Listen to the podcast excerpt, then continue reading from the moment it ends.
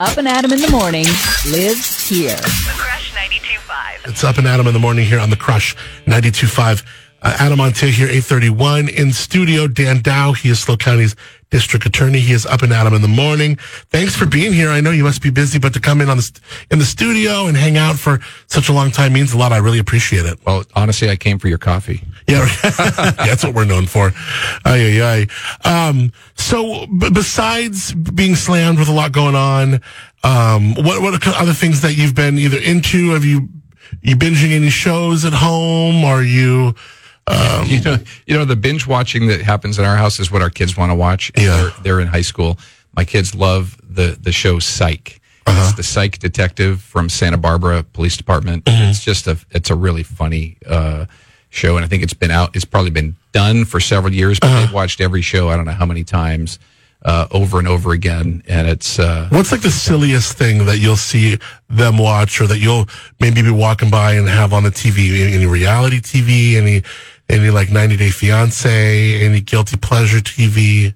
You know, no. I think uh, if they're watching those things, it's probably when we're not when we're not around. Yeah. They watch Below they- Deck Mediterranean. Psych is huge. I can't even remember some of the shows they watch. I don't. I'm not even familiar with. So you never like got into like, you know, you and Wendy like into, you know, crime shows, detective shows. I love those shows. the lawyer shows even. I I love the the crime shows. I like. I used to love CSI. yeah. Of course, you know, as a lawyer, as a prosecutor, you know that none of that stuff happens in real life. But I just thought it was great. It was good TV. Uh, Yeah. My my daughter. Loves, Wait a minute. It doesn't happen. It's not like it is in TV.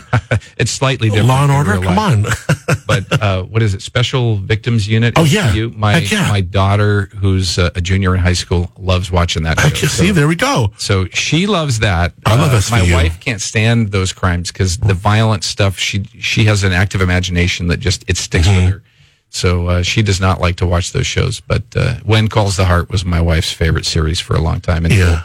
until a couple of years ago. And How do you like sound off on it? Will you just walk in and talk about your day, or is it like your day? You're hearing so much, and there's so much going on that I don't know. Maybe there are some jobs, or maybe like you venting about your day might not be the best idea to the. Right. To, yeah, you know, I don't know. I, I probably have to ask my family that. But I, I or do they I'm ask not- you a lot of questions?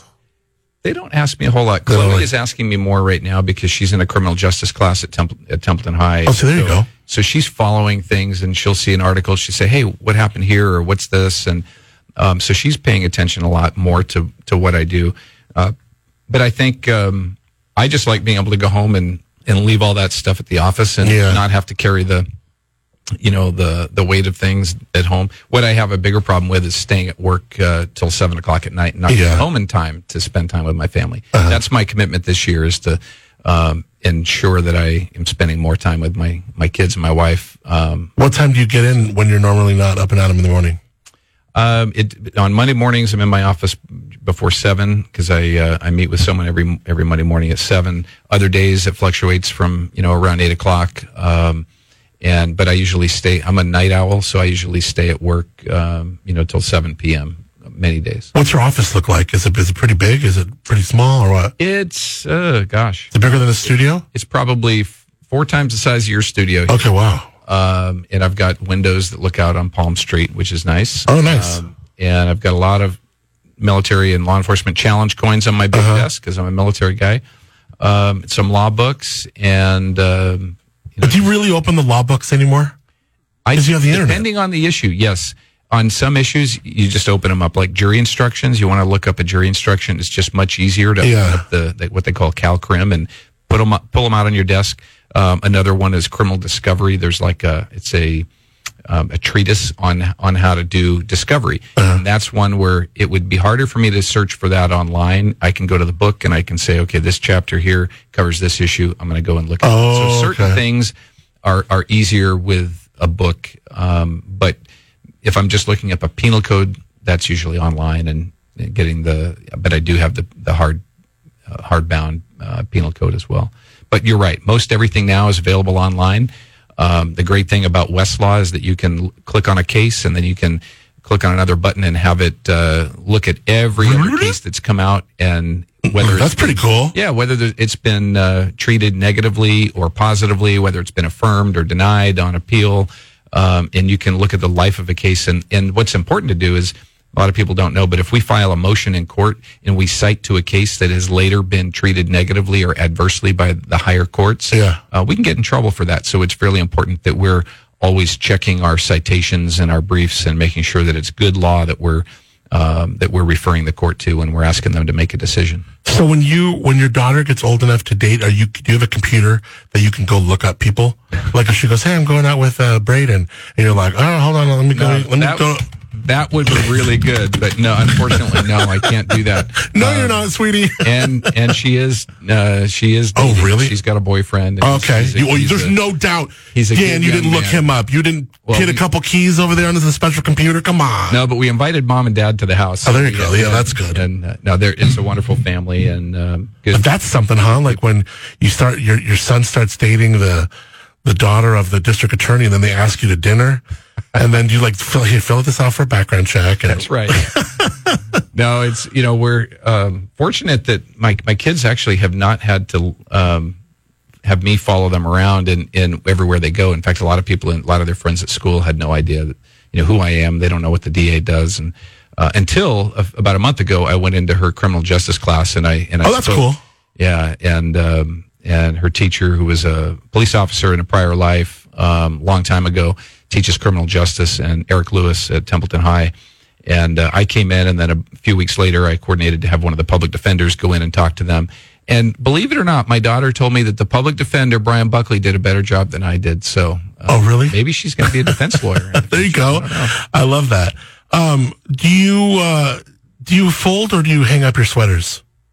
I don't wear sweaters. You don't wear sweaters at all? Was that a trick question? No, I was just talking to actually. I recorded a conversation with Lewis Black, the comedian. We're going to air it tomorrow, and we just got talking about sweaters and whether you hang them up or fold them up. I have a couple of sweaters, I will say, because I used to live in the East Coast where it's cold. Yeah. And those are folded on a shelf in, in the closet. But, um, but I, being, don't hang your- being an army guy, I, I do Oh, I fold. was gonna I do fold almost every, everything. And, Oh, you must be such a. Oh, I can't even imagine doing laundry with you. Your poor family. Are you like, you needs to be like this? Do you tell everyone how they're supposed to fold the Oh t-shirt? Oh, man, you you know me too well. You don't hang up your I- t-shirt, so I just do it myself. No, t-shirts are folded. Good. It's a certain way. Show me, know. tell me how you fold the t-shirt. Like, kind of paint it to me. So you got uh, the t-shirt up. You're holding I each hold it corner. like this. I put it under my chin so that it's held straight, and then I fold over one arm Yeah, this way, the okay. other arm that way. Okay. And if it's not straight, then you got to get it straightened out, and then I pull it up either all the way or a third. Yeah, I like the third. Basically, fold it into to where it comes out about I don't Yeah. know eight inches squ- square. Uh-huh. And your t-shirt drawer must be immaculate because of the, your service. Well, it's not as good as it was back when Yeah. I was younger, but um, but yeah, I'm kind of picky about that because I don't want to open it up and have it be all wrinkled. I know. Some That's the thing. they just grab them and they fold them and they're not careful when you fold them and then You're looking at them. You're looking at them. I know. Does that bother you when you look at somebody in their sweat, their, their t-shirt doesn't have the creases that yours does? no. No. uh, I love it. Well, it's great to talk to you. Great to have you in. Uh, Dan Dow, District Attorney. Uh, thanks for the continued good work. Obviously, unopposed this election. That's got to feel good. It's got to feel like a much uh, needed and deserved big deep breath and be like, all right, good. You know, because because all this stuff. And look, you even heard some of the folks who were um, decrying it. You know. A couple years ago, that defund the police and all that nonsense. They're like, yeah, no, that's dead. Like, no, no one, no one really wants to live in a place where we don't have people, you know, enforcing our laws. Yeah, very You know. small, very small percentage, you know, would fall into that category. And so we're really blessed here. Got a great community, and everywhere I go when I'm talking about the work of our staff, I get a lot of kudos and people saying, "Hey, keep doing the great work that your office is doing." And um, I feel like we have a lot of support. So I'm very grateful to our community for um, the opportunity to serve as the DA. Um, I love the work that we do because it's um, it's important. I feel like we're definitely making our community safer. And uh, on that note, I'm so grateful for our for the jury pool. I mean, we've got people in our community that are coming in doing their civic duty even during COVID when it was difficult, and um, they're a part of this. You know, it's this isn't just our office. We get that we get the opportunity. Um, which is rewarding to put the evidence on, but it's the jury that um, comes back and evaluates whether or not we've done a good job Yeah. to present our case. Yeah, that's such a huge thing. Being in a jury, you know, when you get called and Have you had jury duty? uh, I have not. Got I, yeah, I'll do it. You know, sure. I, I, I want to. I know you can't pick your case, but man, there's a couple cases brewing right now. I would love to sit on, and I promise I'll be fair. I'll be good. I'll listen to it all. But yeah, I think I'd be fun to be on a jury. Yeah, yeah, I've wanted to. In fact, this last year during COVID, I got jury uh, summons, and I went down and waited, and and it took about three quarters of a day before I was uh, excused. Oh, so normally I just get I, go, I call on the phone and they say, "Nah, that's fine." I get let I get let go on the phone, which is great, you know. Because and I don't know. I mean, you guys you guys pay a little bit, but you know, with gas being what it is, and it's it's, it's, definitely a service by It is a service, yeah, It's for a- sure. Yeah, because I mean, people in some employers pay, most employers don't pay for when they're on jury service. Yeah. and we get a lot of retirees and and people that are um, just saying, you know what, I'm willing to sacrifice, you know, a couple weeks of my time, three weeks of my time, Yeah. uh, to serve the community, and um, and we make sure we you know we pick fair jurors as you were mentioning.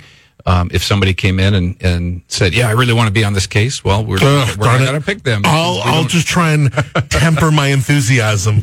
So I'm just like, so Mr. Montiel, do you really want to be on the jury? No, I mean I could take her to leave it. I'll be real fair. I'll, I'll just kind of like hold back a little bit, hold back my excitement.